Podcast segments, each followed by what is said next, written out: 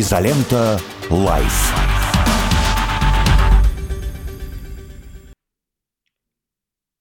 А, еще раз доброе утро, дорогие товарищи. Изолента живьем выходит э, в, на радио «Спутник». Петр Лидов, Трофим Татаренков.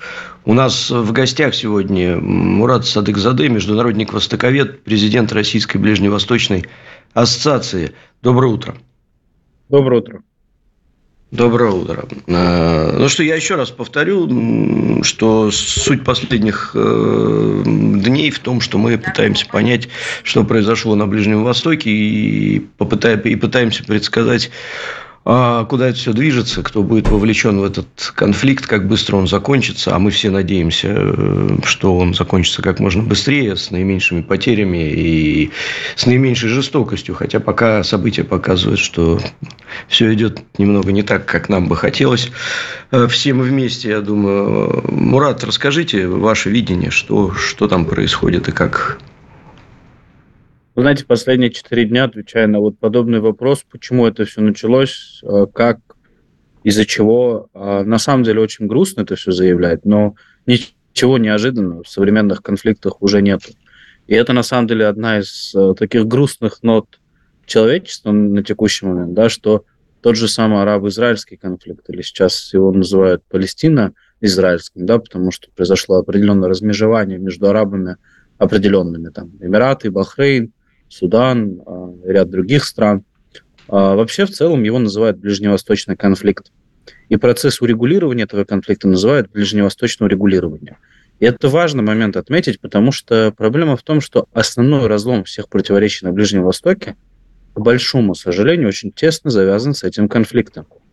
Есть очень много подводных камней, есть очень много так называемых глубинных государственных игроков, которые ведут свою деятельность, различные группировки, региональные, наднациональные, глобальные. И все это очень тесно связано с этим конфликтом.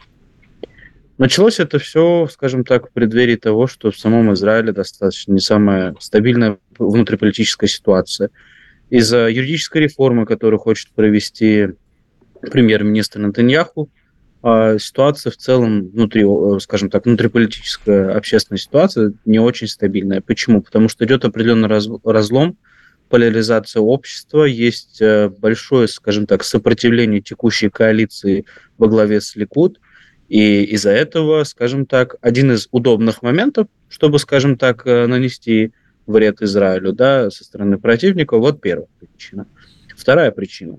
А в декабре, то есть менее чем год назад, в декабре 22 года, как раз-таки в очередной раз к власти вернулся Бенjamin Нетаньяху, а, собрав самую скажем так, правую и самую националистическую на современном этапе развития Израиля э, власть. И опять же, Хамас тот же самый, да, или любые палестинские группировки, любые палестинские представители понимают, что ну, вряд ли можно что-то ожидать от таких националистов, от людей, которые как бы ратуют за расширение поселений еврейских на территории Палестины, за, скажем так, более жесткую позицию относительно сектора газа, других, скажем так, э, палестинских территорий и так далее.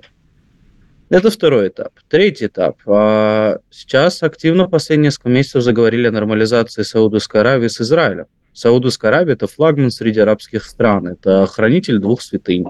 И вы себе представьте, если Саудовская Аравия нормализовывает отношения с э, Израилем, то можно считать, что палестинцы – как бы остаются наедине со своими проблемами, никто больше не сможет с этим помочь. Да? Безусловно, Катар все еще остается основным а, спонсором, основным, скажем так, страной, которая поддерживает палестинское движение а, во всех его проявлениях, к большому сожалению.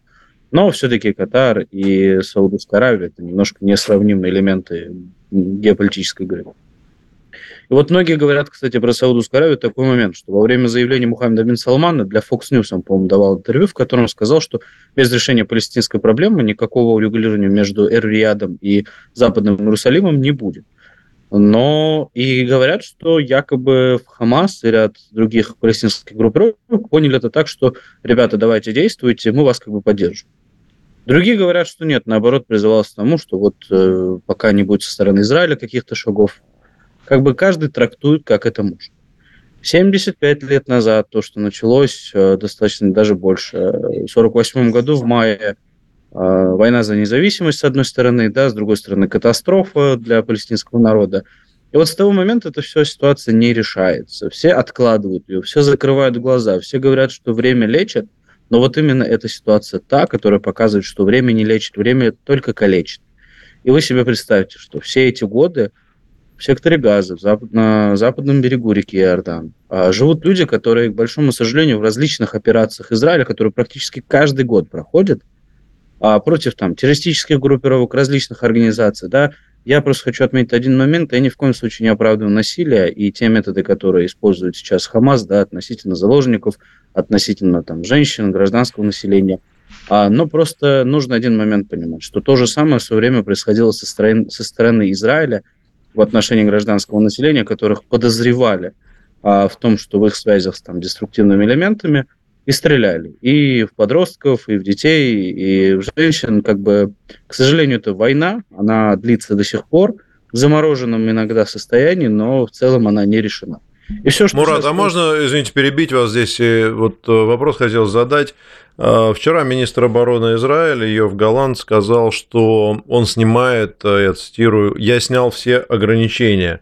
А, мы восстановили контроль на территории, переходим к полномасштабному наступлению. Вот а, вы можете прокомментировать, что значит «я снял все ограничения», что он имеет в виду? Не является ли это призывом вот к, ну, скажем, а, большей жесткости, если не сказать жестокости? Потому что многие комментаторы расценили это именно так. Хотя, может быть, там какие-то формальные ограничения есть. Трудно, Федор, спасибо большое. Вопрос действительно важный. Но давайте посмотрим, что в свое время заявлял Нетаньяху ой, это будет э, то, что сотрясет вообще весь мир, газ об этом никогда не забудет, и то, то, то, то. Да, безусловно, провели очень жестокие бомбардировки. Пострадало более двух мечетей, а, исламский университет пострадал, ряд социальных гражданских объектов пострадало, более 21 здания было просто взорвано за последние три дня. Погибших сейчас по официальным данным 950 человек, но я вас уверяю, их 2-3 раза больше, потому что плотность населения там огромная. 3, 3 миллиона человек по переписи 2021 года на 360 квадратных километров. Я думаю, мы все представляем, что это такое. И, соответственно, тут, э, как бы, безусловно, все, что они могли, они сделали. Но в какой-то момент даже там этот глава е- евродипломатии ЕС э, Барель заявил, что да, как да, бы... что они нарушают, да. Угу. Да, но при этом как бы иногда и нарушают. Ну, то есть они поняли, что потихонечку европейское начинает открещиваться, да, что, ну, как бы, да, ребят, конечно, мы за вас, но тут ситуация немножко, надо чуть поаккуратнее. Они сначала перекрыли все возможности, взяли в блокаду. А то, что он говорит про снятие ограничений, это военная история. А в целом mm-hmm. всегда в военных операциях а, Израиль заранее сообщал, а, если как бы удары должны были быть по гражданским объектам, по зданиям, там, по чему-то еще, Израиль заранее сообщал, отправляя СМС там, в, пери- в периметре всех, кто находится в этом здании, всем было отправлялось СМС, что там в течение 10 минут будет проводиться бомбардировка. Кто успел, как бы тот э, стук по крыше, помню, если я не ошибаюсь, называется история, а ее сейчас нету. И последние три дня ее не было. Э, люди, жители сектора газа, они об этом заявляют в эфирах различных каналов, если посмотреть, вот, и говорят про то, что в этот раз гораздо жестче.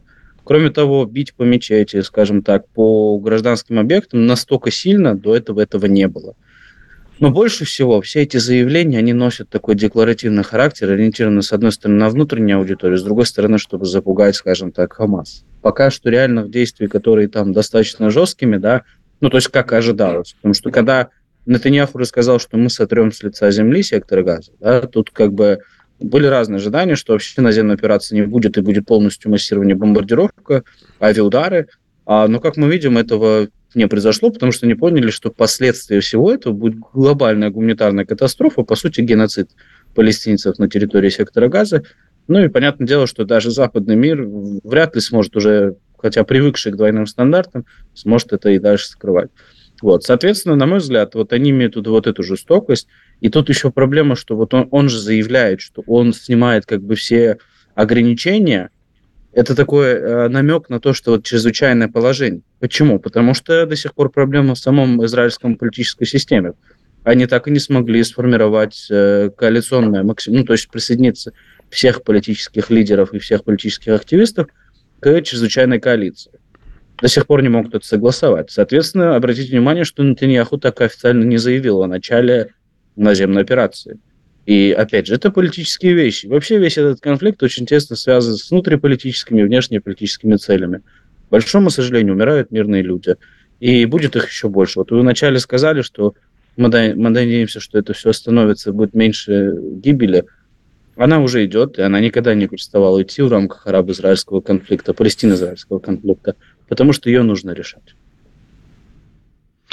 Да, это грустная достаточно история. Я вчера у себя в канале выложил еще советский фильм про Палестину и Израиль, там, 60-х годов. Очень, очень интересный документальный фильм про их взаимоотношения. Э, с момента еще до принятия ООН решения о создании Израиля, там началось это переселение туда, в те края, и постоянно были какие-то конфликты, постоянно были какие-то внутренние войны, это правда. Вот Лена задает наша зрительница в Изоленте Плюс вопрос Мураду. Как вы для себя разделяете мирные и военные? Вот я не вижу этого раздела, пишет наша зрительница. В Израиле служат все призывники, это вчерашние мирные. Ну, соответственно, наоборот, да, э, мирные – это вчерашние призывники. Ну, смотрите, у нас же есть официальная армия обороны Израиля. Есть представители, скажем так, силовых ведомств, полиции и так далее, жандармерия, там, различные, скажем так, организации. То же самое есть с израильской стороны. Люди, которые с оружием в руках – которые, опять же, поддерживают там различные организации. Вот они, да, действительно являются как бы не мирными. Они не являются гражданскими лицами. Что касается гражданских лиц, но врачи, дети, женщины, которые там где-то работают, мужчины где-то просто работают, а, и не являются mm-hmm. официальными лицами, не, не являются теми, кто носит оружие при себе. А тут другая история про резервистов, что когда их резервируют уже, да, достаточно, призывают к службе, безусловно, не становится. Но, с другой стороны, израильтяне точно так же могут сказать про палестинцев, что а как различить, кто поддерживает Хамас, а да. кто нет? На лбу же не написано да. никого, правильно? Да, совершенно верно. Да, поэтому здесь да, тут, тут прекра...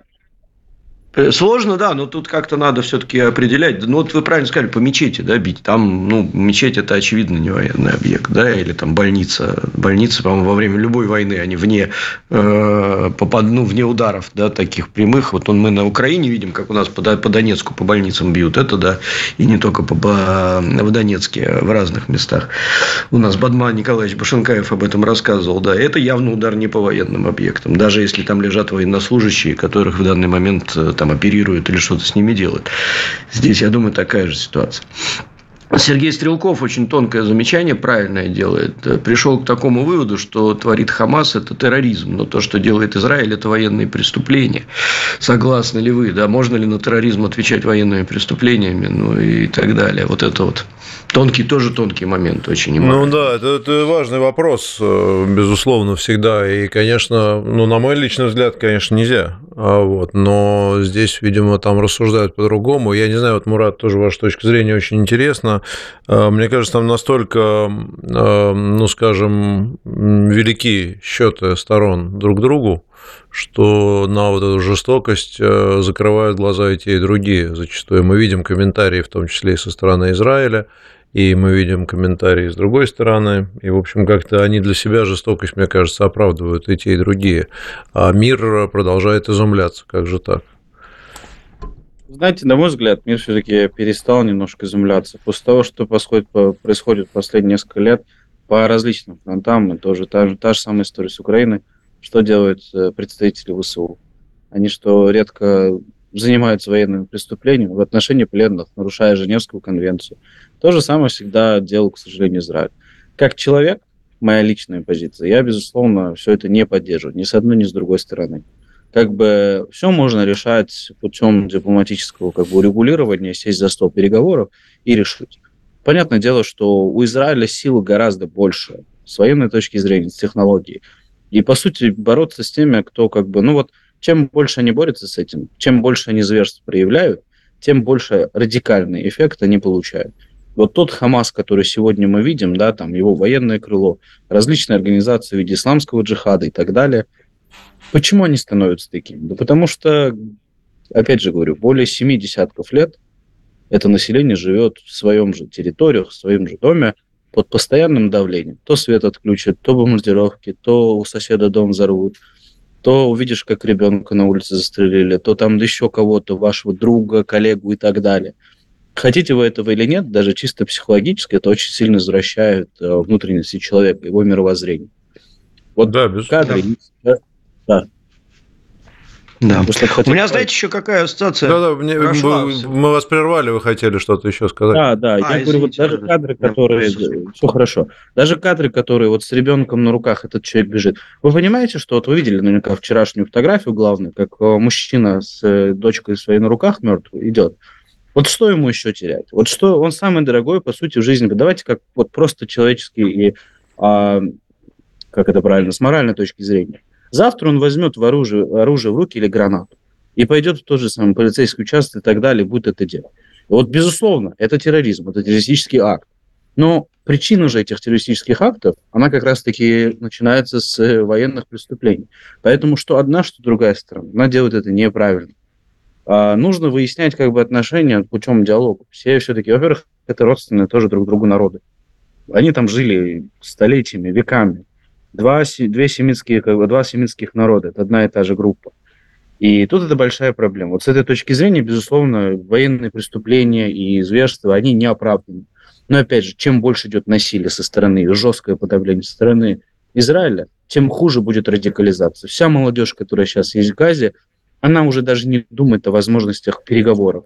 Любой политический, скажем так, э, элиты, которые задумываются о переговорах, вот после этих всех действий, они опальны, они теряют свою популярность, и, по сути, опять же, к власти будут приходить гораздо более радикальные, которые будут говорить, что до последнего война война.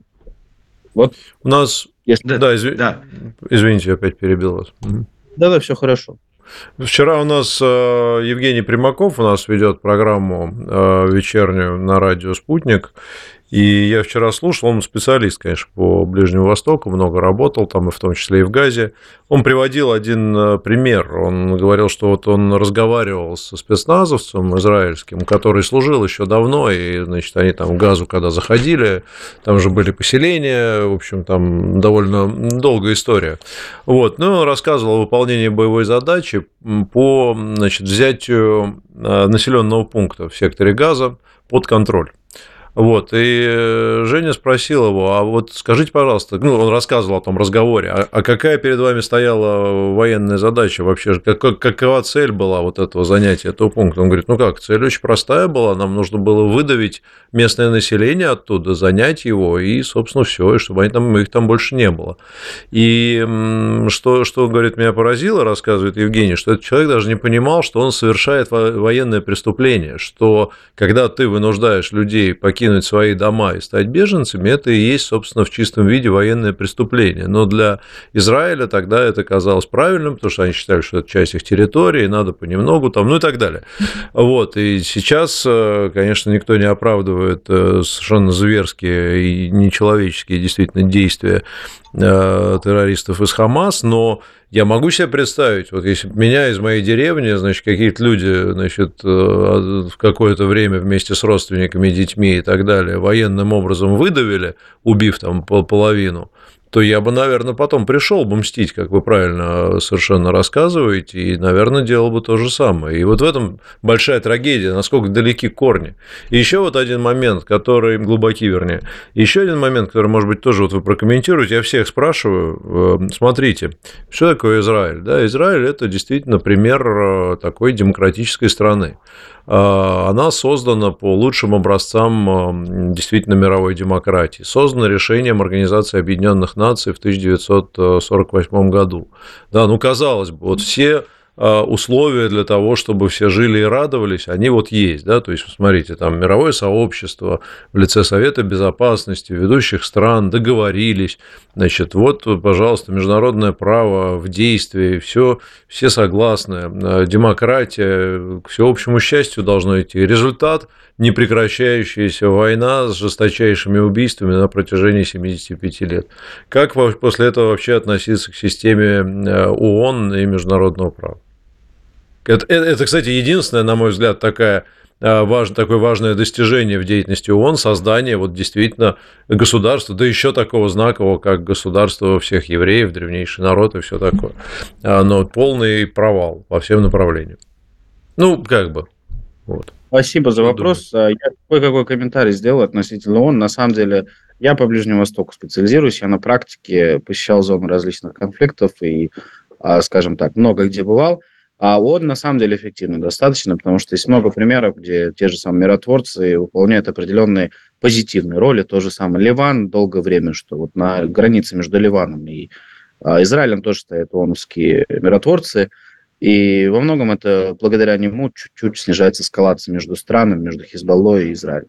Что касается самого Израиля, проблема в том, что, знаете, здесь обратный эффект работает. Когда в 1948 году заявили, вот началась Первая война, да, коалиции, и до этого вплоть до 1973 года, кстати, 50 лет праздновалось как раз-таки в октябре, вот в юбилей вот этой 70 войны 73 года, войны судного дня, как раз-таки произошли очередные вот эти трагические события.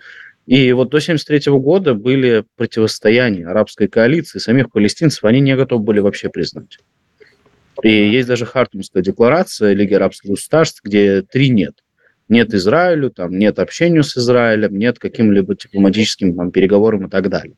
И э, то есть был определенный такой жесткий радикальный эффект со стороны арабской коалиции. Почему я всегда говорю, что виновата не только одна страна, виноваты абсолютно все, в том, что произошло. Но мину под это все подложила, конечно, Британия со своим мандатом на территории Палестины, когда они дали, скажем так, такое неофициальное, околоофициальное добро через декларацию Бальфа и ряд других каких-то действий политических на создание на территории Палестины израильского государства.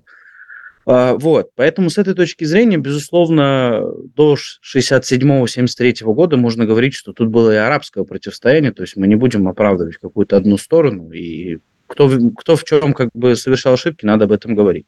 Но то, что происходит после 1973 года, это обратная история, когда Израиль продолжает расширение своих поселений. То есть, если мы посмотрим на то, как сильно израильские поселения начали расти, даже западный берег реки Иордан, да, то есть вроде согласовали в рамках Осло, Осло-2, его поделили на три зоны А, Б, С. И вот одна из этих трех зон, она находится под полным... Вроде, то есть признается, что как это территория Палестины, там живут палестинцы, но она признается, э, она может контролироваться только Израилем, и потому что там расширяются поселения. Из-за чего весь, э, скажем так, э, кошмар относительно там, соглашения Авраама. Да, они изначально договаривались, что не будет расширения поселений, они это продолжают.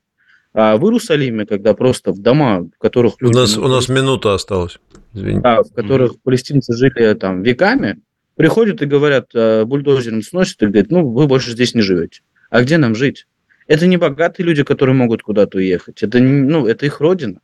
Это вы себе представите, mm-hmm. не дай бог, к нам приходит домой, он сносит дом, говорит, делайте, что хотите, уезжайте, куда хотите. Ну, да. если нас забирают дом, мы заберем жизнь того, кто заберет наш дом. И как бы вот так все это Тут происходит. знаете, что еще очень, очень да. важно отметить в рамках разговора о военных преступлениях, что Россия в свое время наказала э, Буданова за военные преступления, совершенные на территории Юрия Буданова, на территории Чечни. То есть мы оценили, осудили и посадили. Это очень важно помнить, что вот мы подходим таким образом.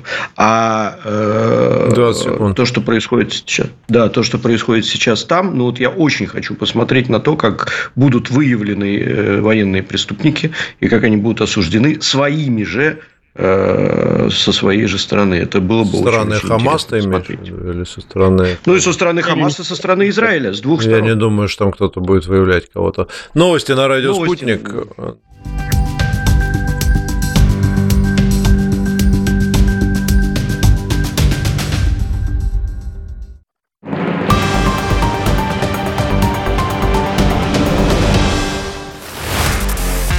Я Николай Валуев. Вместе с вами Выясним, что необходимо России.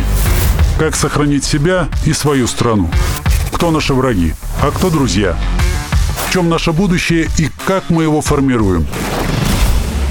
С высоты все виднее. Разбор полетов по средам 19.00 на радио «Спутник».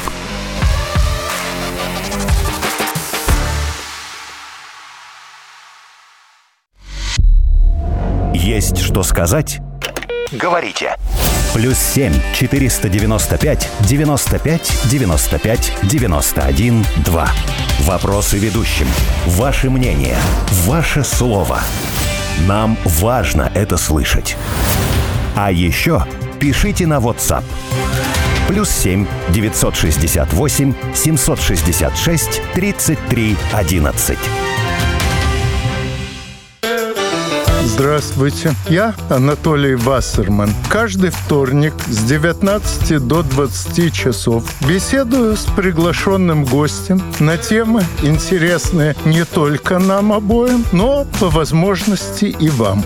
Так что постарайтесь не пропускать допрос Вассермана. Услышите много любопытного и зачастую неожиданного. До встречи!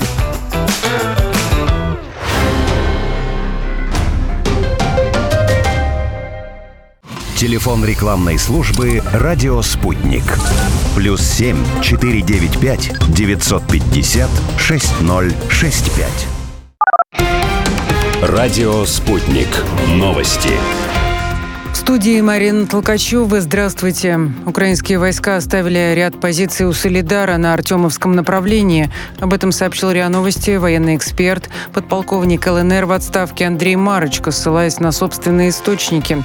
По его словам, ВСУ отошли на ранее подготовленные второстепенные позиции, находящиеся западнее населенного пункта. Расстояние между позициями противника с российскими подразделениями увеличено на некоторых участках более чем на километр, уточнил подполковник в отставке. Найдено решение по легким транспортным самолетам на замену Ан-26 и Ан-72.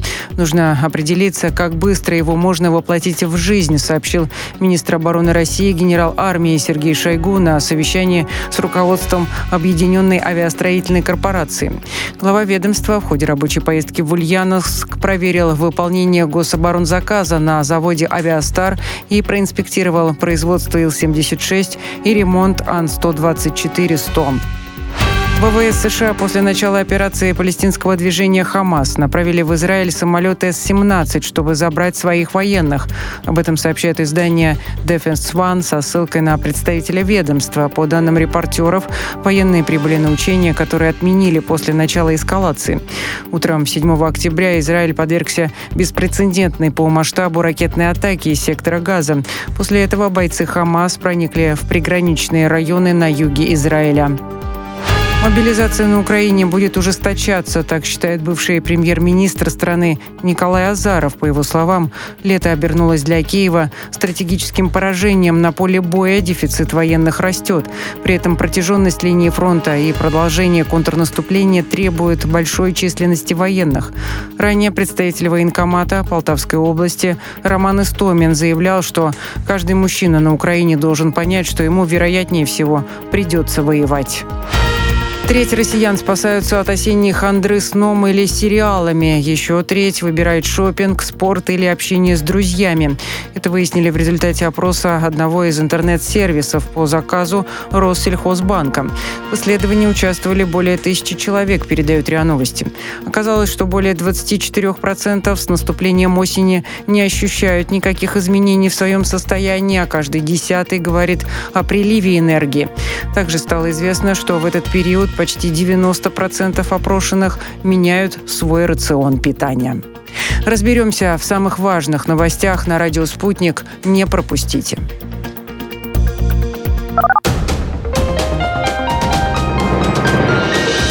Следующий выпуск новостей на «Спутнике» через полчаса.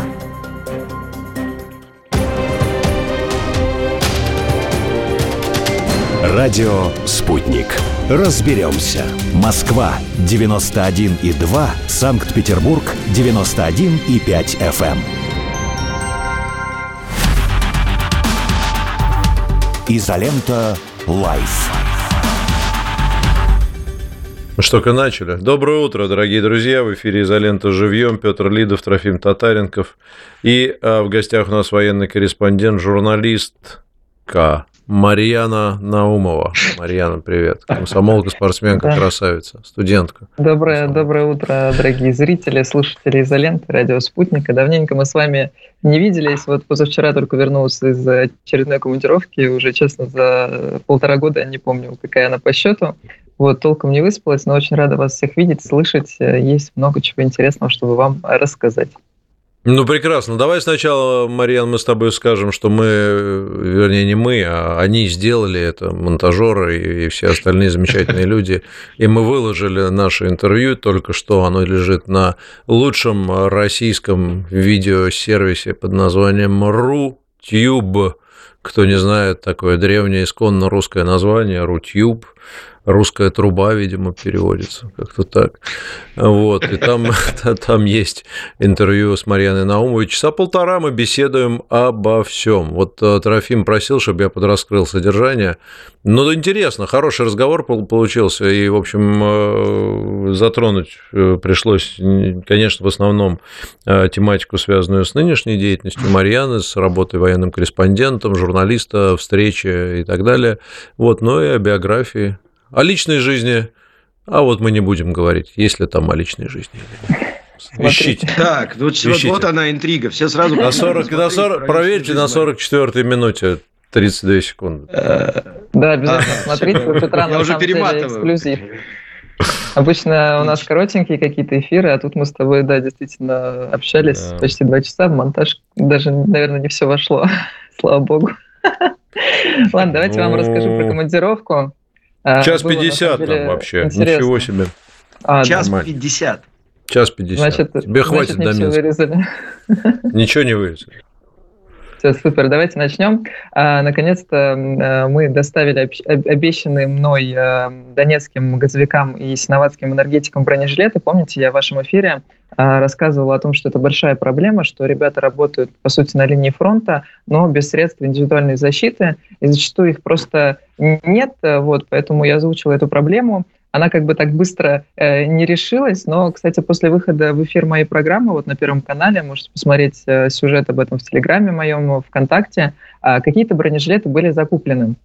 Но я, если честно, их не видела. Они были закуплены э, не мной, и обычно, если такие бронежилеты присутствуют, они весят килограмм 12-15, и я вам скажу, человек, который постоянно ходит в бронежилете, э, в нем стоять-то сложно, ходить, выполнять какую-то работу, но практически невозможно. Поэтому мы закупили э, 15 легких противосколочных жилетов, они китайские, весят 4 килограмма, они действительно легкие, и в них удобно выполнять ту работу, которую выполняют эти службы. Они забираются на вышку, а, ну, и выполняют такую, знаете, работу, где постоянно нужно двигаться, нагибаться, пригибаться, и в тяжелом бронежилете в целом это делать невозможно. Вот, бронежилеты проверенные, отстрелянные, выдерживают э, пистолет, осколки, и поэтому именно для сотрудников таких коммунальных служб я посчитала, что это будет самым оптимальным вариантом, и вот мы доставили в Петровскую РЭС ясиноватским энергетиками, они прямо э, сходу надели эти бронежилеты и отправились э, выполнять свою работу. Я, конечно, надеюсь, что они им не понадобятся, вот, но я уверена, что эти броники они будут носить, потому что когда им там несколько гуманитарщиков закупали такие тяжелые броники, по факту они просто катаются с ними в машине, потому что они так, знаете, создают иллюзию безопасности, но носить и какую-то работу выполнять э, ее не, ну, просто невозможно. Вот, поэтому хочется сказать огромное спасибо и вашим зрителям, э, и слушателям в том числе, потому что я уверена, что кто-то из вас э, принимал участие, мы все закупили, все передали, вот, все можете посмотреть у меня Телеграме. Также мы побывали в прифронтовых селах. Это Озеряновка, это Горловка. Это чуть дальше от передовой, где-то километров 5-6, э, но все равно очень опасное место, особенно в последний месяц там участились э, обстрелы. Туда даже, знаете, многие люди из Горловки, вот когда ее начали сильно центр обстреливать, переселились э, в этом Озерян... А, нет, да, Озеряновку. Вот, но вот в последнее время, конечно, участились обстрелы. И там достает все, и коптеры, и любая арта, и миномет. Вот. Еще мы побывали в поселке Владимировка. Я думаю, вы о нем точно слышали. Он находится близ Угледара и совсем недалеко вот от, от этого Никольского монастыря, который там, где люди находятся уже а, около полта, полутора лет и обстреливаются регулярно. И во Владимировке я была еще зимой. И тогда, знаете, мы смогли проехать, а, потому что на тот момент работала, по сути, только арта. И тут есть такая особенность, что когда работает арта, ты хотя бы слышишь выход, ты слышишь прилет, ты ориентируешься, ты понимаешь, что вот начался обстрел, у меня есть какое-то время, чтобы укрыться, отследить, э, куда эти прилеты ложатся, насколько они близко. Сейчас проблема в том, что начали активно использоваться коптеры, FPV-дроны, дроны камикадзе, и эта штука очень непредсказуемая. Если какой-нибудь разведывательный дрон можно засечь, э, либо визуально, да, либо если связь с военными, они там подскажут, это наш коптер или не наш, то там FPV-дрон, дрон камикадзе вообще разгоняется, если я не ошибаюсь, до там, 140 км в час, и как бы отследить его невозможно, поэтому доступ сейчас именно в этот э, поселок закрыт. Вот там продолжают жить люди, живут они очень тяжело, без света, без воды, кое-как на гуманитарную помощь. И вот мне, как э, журналисту, хотелось очень туда пробраться, посмотреть ситуацию изнутри, э, довести людям гуманитарные наборы. И на блокпосту меня встретили ребята из подразделения Барс-23, мы с ними работали, снимали их. Вот, они, конечно, очень нехотя меня сопроводили, ну, не то, что потому что им лень, а потому что действительно опасная ситуация. Вот, несколько раз меня предупредили, сказали подождать блиндаже военном, и я с этими гуманитарными наборами, пакетами просто сижу в военном блиндаже, пока наш сопровождающий едет а, узнавать обстановку в Владимировку. И вот мы э, нашу Шутаху оставили в поселке Благодатное, это буквально за километр до этой Владимировки. И знаете, такой э, контраст, что в Благодатном сейчас работает школа, а в целом ситуация более-менее спокойная, работают магазины, то есть есть какая-то цивилизация. И буквально ты отъезжаешь там на быстрой скорости до этой Владимировки, чтобы в тебя не влетел этот FPV-дрон, и там просто абсолютно ничего, кроме там обстрелов и бедных несчастных людей. Вот, поэтому, конечно, спасибо ребятам из Барса 23, которые меня сопроводили.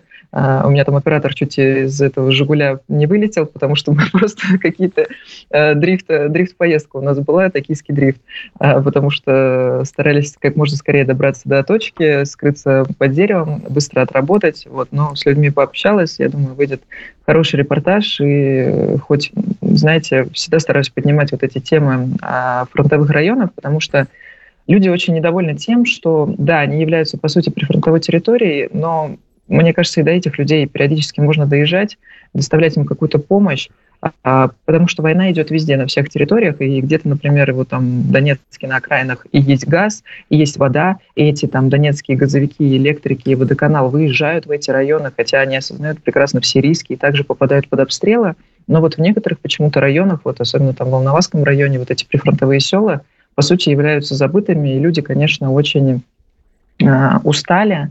Вот, заметно, конечно, это усталость людей. На подходе третья зима, а ситуация жителей лишь ухудшается. Там закончились старые запасы дров, а, каких-то там консервов, угля, овощей, фруктов и так далее. И планомерно разрушаются их дома, стираются с лица земли просто, да, там огороды погибают э, люди, и в таких ну, районах восстановление не ведется. Это понятно, конечно, что фронт, да, но вот люди очень расстроены, говорят, что мы ждали Россию, а, думали, что будет лучше, думали, там, что Россия поможет, но реально помощи не хватает, фронт не двигается, и очень даже вот журналисту сложно работать э, в таких э, районах, жители как бы с трудом идут на контакт.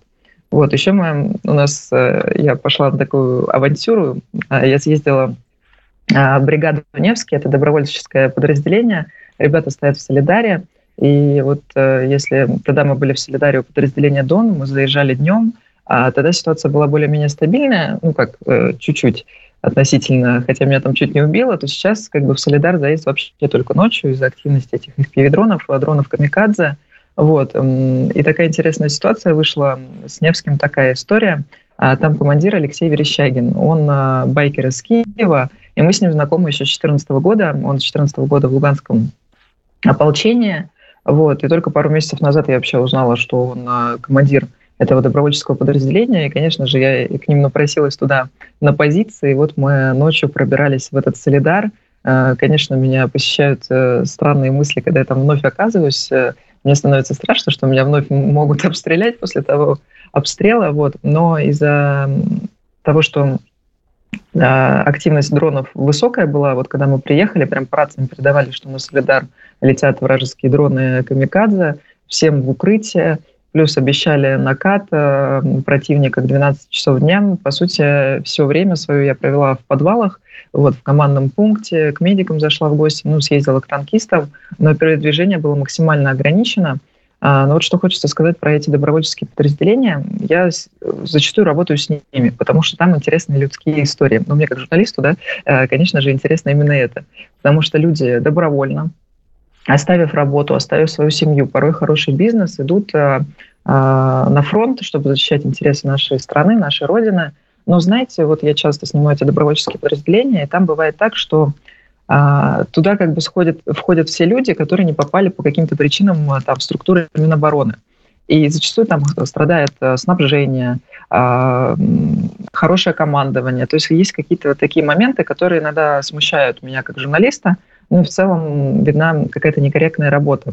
Здесь же в этом подразделении на все, на, настолько все четко, жестко, что мне даже это напомнило структуру Вагнера. Вот, командир там как стукнул, так все и будет. У ребят все нормально со снабжением, а с подготовкой. Э, готовили их хорошие инструктора с того же Вагнера, из э, различных там структур, спецуры. Вот, поэтому классное подразделение, хорошие ребята. Вышел у нас тоже хороший сюжет. Э, смотрите в моем телеграме. А, вот. Еще хотела бы вам рассказать про интересную мою поездку в Запорожье. Я туда отправилась на несколько дней а, и побывала в подразделении «Шторм Z». А, как вы знаете, это а, бойцы, которые совсем недавно были в местах лишения свободы, сейчас а, с оружием в руках вот, э, отстаивают интересы на, нашей страны. И, по сути, для них это, конечно, второй шанс на нормальную жизнь. Я как-то долго не сталкивалась с ними, не знала, как с ними работать, снимать, не снимать. Но на самом деле мне пишут очень много жен, матерей э, заключенных, которые сейчас отправились на фронт, и, по сути, они являются добровольцами. То есть многие думают до сих пор, что их как-то принуждают э, силами, да, тащат на фронт. Но вот я общалась с ребятами, брала у них интервью. Они, конечно, то ли по договору, да, то ли по контракту, то ли из личных каких-то э, побуждений это все не рассказывают – но мне удалось выяснить, что это действительно добровольческая история максимально. То есть у них там 10 раз переспрашивают, ты правда готов, ты правда хочешь. Не все проходят отбор там по здоровью. Вот потом уже на месте, когда они приезжают, э, некоторые, конечно, да, там пятисотятся, вот, но а, те, кто сейчас находится на фронте в подразделении «Шторм Z», это самые настоящие добровольцы. И вот мы общались с ребятами, у них уже подходит срок, то есть им надо служить полгода, как бы остаться в живых. А они находятся на таких самых тяжелых направлениях, и только после этого они могут получить помилование. Вот, и у многих э, ребят, вот, которые уже прошли вот эти полгода, они получили, ну, да, могут получить помилование, но из-за командира Али, который тоже прошел с, ним, с ними этот путь, эм, они не хотят. То есть они остаются дальше в подразделении, они дальше несут службу, хотя могли бы уже спокойно себе сидеть дома, да, там, заниматься своими какими-то делами, увидеться с семьей, но они остаются в подразделении, то есть они прониклись всей этой историей, действительно, в них есть этот э, патриотизм, вот, и, конечно, за многих из них я рада, что они, знаете, вернутся не какими-то зэками, а действительно людьми, которые с оружием в руках отстаивали интересы своей страны, и мне бы хотелось, чтобы здесь было побольше внимания от государства, потому что я понимаю, что с этими людьми сложно работать, им сложно адаптироваться потом в нормальной жизни. То есть, скорее всего, некоторые из них или многие из них да, вернутся к своим прошлым каким-то делам, каким-то схемам, каким-то муткам и так далее, чтобы заработать денег, и, возможно, попадут опять в места не столь отдаленные. Поэтому мне бы хотелось, чтобы государство здесь их взяло на контроль, чтобы эти люди не пропали, да, то есть они, по сути, стали настоящими воинами, они научились сражаться, они научились воевать, научились, вот, в них есть вот этот э, как бы здравый патриотизм не только ради того, чтобы как бы а, освободиться, да, сократить срок. Mm-hmm. Действительно, они прониклись всей этой историей. Поэтому мне бы хотелось, чтобы за них как бы взялись и людям обеспечили по возможности работу, какое-то медицинское сопровождение, психологическую помощь. Но это, конечно, касается не только штормов Z, но и вообще всех наших ребят, которые вернутся, потому что я понимаю, что у всех будет проблема с адаптацией а, к мирной жизни, там, в поиске работы, каких-то психологических Слушай, а, проблем а чё, в чем именно, вот э, помимо поиска работы, в чем именно проблема с адаптацией? Вот как ты это видишь? Э, что там, э, что, почему люди изменятся? Вот насколько Слушай, это... Ну, это вроде бы... Психологическое да, давление, угу. да, да, и у тебя в сознании меняется все. То есть там ты с оружием в руках э, привык решать какие-то проблемы, здесь в мирной жизни у тебя, конечно, так делать не получится. И даже любой поход в МФЦ, а вот я видела, были такие случаи, вот я заходила там в мои документы, мне надо было что-то взять, какую-то справку, и стоит парень, а, ну, я так поняла, что он военный, судя там по штанам, вот, ему то ли не давали какую-то справку, то ли были какие-то загвоздки. И человек говорит, вот, я отставил как бы интересы нашей страны, да, там меня ранили, а вы мне не можете выдать там сраную справку, там какие-то бюрократические трудности. То есть даже в таких мелочах людям потребуется помощь и психологическая, и медицинская, вот именно по таким, знаете, даже базовым вещам, чтобы там э, у людей не возникали такие вопросы. Психика очень шаткая, они могут взяться и за оружие, и за стакан, и уйти в криминал. Поэтому вот мы когда были на послании президента, говорилось про этот фонд, для ветеранов там, боевых действий, где будет вот эта полноценная работа во всех направлениях. Но честно, я вот чем больше вижу людей, которые пострадали от, э, от боевых действий, все, все больше я их вижу брошенными, и все больше им помогают люди, а, просто частные, да, то есть какие-то истории. Даже мы снимали сюжет, есть такой парень, Саша Сергеев из Макеевки, ему 23 года, ему с э, коптера сбросили гранату, у него оторвало ногу, вот, он был в нашем сюжете, и он был абсолютно потерянный. То есть если бы не его друзья, а, которые его просто вытягивали бы из этого состояния, он бы, мне кажется, ну, плохо бы закончил. Вот, но в итоге на наш сюжет отреагировал а, врач, а, протезиста Дмитрий Лисиц, и он за свои деньги, просто по своей инициативе этого Сашу запротезировал. И Саша теперь ходит на двух ногах, спокойно там себе живет, тренируется, ходит в спортзал, как бы я его вижу улыбку на его лице – ну, то есть это не какая-то государственная программа, где ему помогли, а помогла действительно семья, наша программа, и вот конкретно Дмитрий Лисица, который его запротезировал за свои деньги, и за счет своего опыта, он тоже просто без ноги, а, помог этому человеку адаптироваться к нормальной жизни. Но хотелось бы, чтобы эта история была массовой, потому что сейчас как бы это незаметно, потому что все наши мобилизованные парни еще находятся в окопах на протяжении года а, без ротации. И как бы когда они вернутся, ну, я думаю, мы еще сполна получим все эти проблемы, вот, на том направлении еще работает БАРС-10, тоже добровольческое подразделение. А, тоже мы с ним, к ним съездили на позиции, там над нами завис вражеский коптер, пришлось немножко побегать, поукрываться. А, и ребята находятся в районе Каменского, ну, более на слуху, на, наверное, район Пятихаток. Вот, э, тоже очень сложное направление, очень активно работают и FPV-дроны. Меня на позициях постоянно торопили. Я говорю, так, ребята, ну мне надо записать интервью, не торопите меня. Они говорят, ты больная, блин, тут эти FPV-дроны летают. В итоге на следующий день в машину командира, который приехал на позиции, влетел этот дрон, машина сгорела, командир ранен. Ну вот наша, конечно, поездка прошла более успешно, но пришлось повозиться, чтобы пообщаться с ребятами из добровольческого подразделения Барс-13. Там в основном такие возрастные мужики, у которых э, есть абсолютно дома все, и бизнес, и семья, Осталось там только, э, не знаю, за огородом поухаживать и спокойно встретить э, пенсию. Но они все равно находятся на линии фронта. И я, знаете, что заметила, что мужчины, э, я не знаю, только мне как-то это стало заметно, но они стали очень сентиментальные и чувствительные на фронте. Казалось бы, да, вроде бы мужик должен быть такой собранный, крепкий воин, победитель, но ну, я не знаю, может быть, и я так на них э, влияю, э, может быть, потому что из-за того, что они постоянно находятся в какой-то вот таком мужском вакууме, где надо себя держать, и тут приезжает девчонка, вот, они просто даже до начала интервью уже начинают пускать мужскую скупую слезу, кто-то говорит, что вот, я в тебе увидел свою дочку, кто-то ну просто растрогался. Вот, и это на самом деле мне так ну, удивительно каждый раз видеть, что да, люди, которые сталкиваются напрямую с войной, с потерями, с кровью, с этими кишками, со всем этим ужасом, становятся настолько сентиментальными и чувствительными. И мне бы хотелось, конечно, чтобы они сохранили, наверное, это все, чтобы они не стали какими-то, вот как я в интервью у тебя говорила, не стать э, жестким вот этим сухарем, который просто перестал чувствовать абсолютно все. Мы даже вынесли это в заголовок. Да, да, да. Про сухаря. Слушай, вопрос. Вот а, Алекс э, спрашивает вопрос, ну, такой технический, хотя, мне кажется, полезный. Если он спрашивает, значит, надо рассказать. Марьяна, спасибо вам за вашу работу. Скажите, какие из соцсетей принадлежат лично вам? Видел, наверное, 5-6 телеграм-каналов под вашим именем. Действительно так? Какие-то фейки, клоны или что? Так, ну, ВКонтакте у меня страничка с галочкой, Марьяна Наумова, верифицированная, верифицированная страница.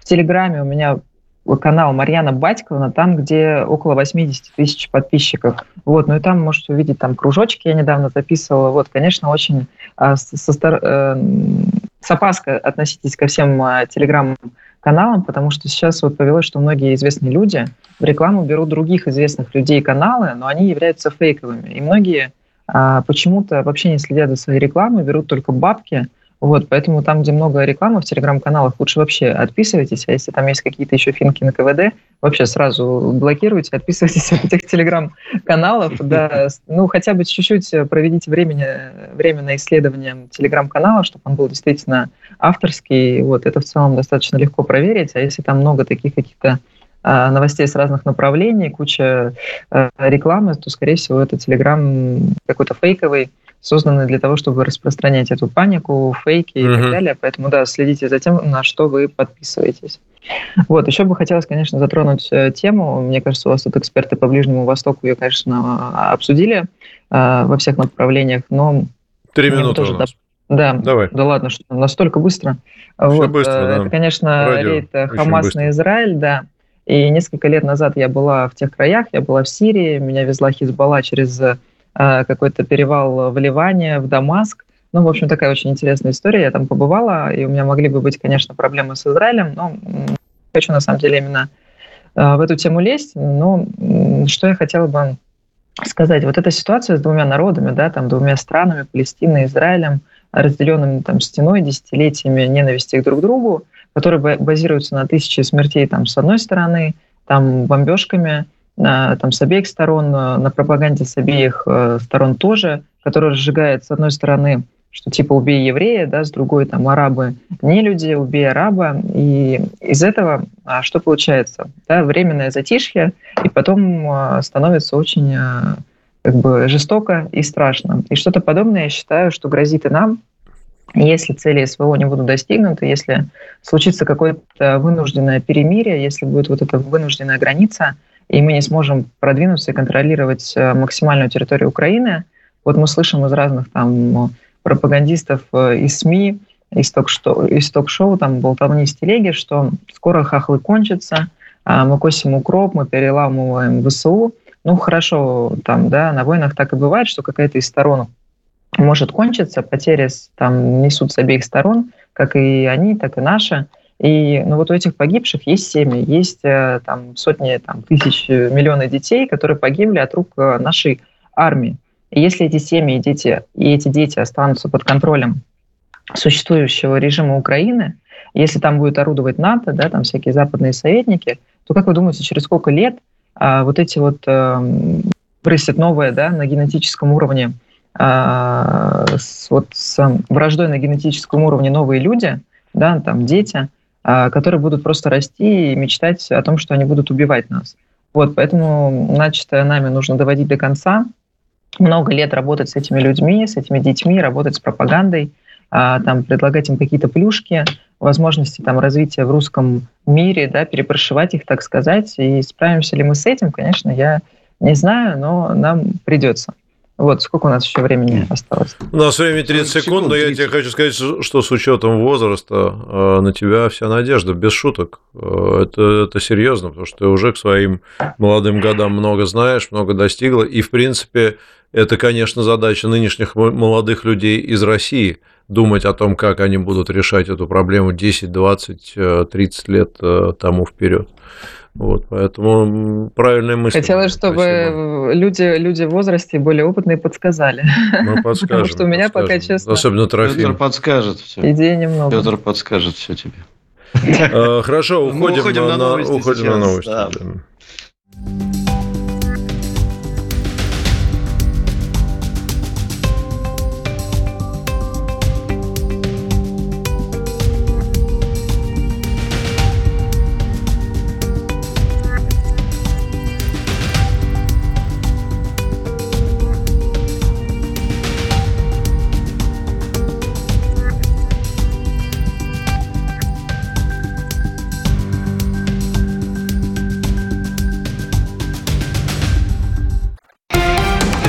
Радио «Спутник».